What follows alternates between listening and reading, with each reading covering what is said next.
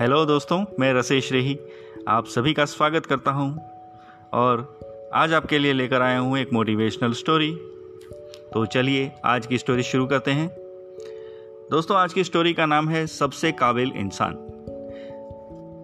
एक बार एक गाँव में, गाँव के ही सबसे धनी व्यक्ति ने एक बहुत बड़ा मंदिर बनवाया। मंदिर जब बन के तैयार हुआ तो बहुत से दर्शनार्थी मंदिर में दर्शन लाभ के लिए पहुँचने लगे। मंदिर की भव्यता को देख लोग मंदिर का गुणगान करते नहीं थकते थे। समय के साथ साथ मंदिर की ख्याति और जाने माने मंदिरों में होने लगी थी और दूर दूर से लोग दर्शन लाभ को मंदिर में पहुँचने लगे थे। श्रद्धालुओं की बढ़ती संख्या को देख उस व्यक्ति ने मंदिर में ही श्रद्धालुओं के लिए भोजन और ठहरने की व्यवस्था का प्रबंध किया। लेकिन जल्द ही उन्हें एक ऐसे व्यक्ति की आवश्यकता हुई जो मंदिर में इन सभी व्यवस्थाओं को देख सके और मंदिर की व्यवस्था बनाए रख सके। अगले ही दिन उसने मंदिर के बाहर एक व्यवस्थापक के लिए नोटिस लगा दिया। नोटिस को देखकर कई लोग उस धनी व्यक्ति के पास आने लगे।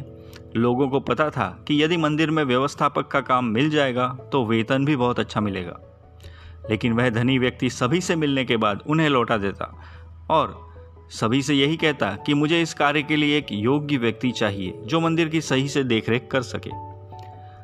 बहुत से लोग चले जाने के बाद उस धनी पुरुष को मन ही मन गालियाँ देते और कुछ लोग उसे मूर्ख और पागल भी कहते।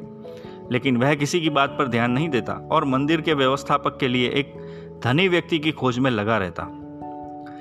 वह व्यक्ति रोज सुबह अपने घर की छत पर बैठकर मंदिर में आने जाने वाले दर्शनार्थियों को देखा करता था।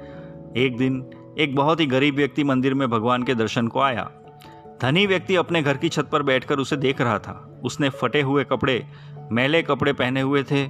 देखने से बहुत पढ़ा लिखा भी नहीं लग रहा था। जब वह भगवान का दर्शन करके जाने लगा तो उस धनी व्यक्ति ने उसे अपने पास बुलाया और कहा, क्या आप इस मंदिर की व्यवस्था संभालने का काम करेंगे?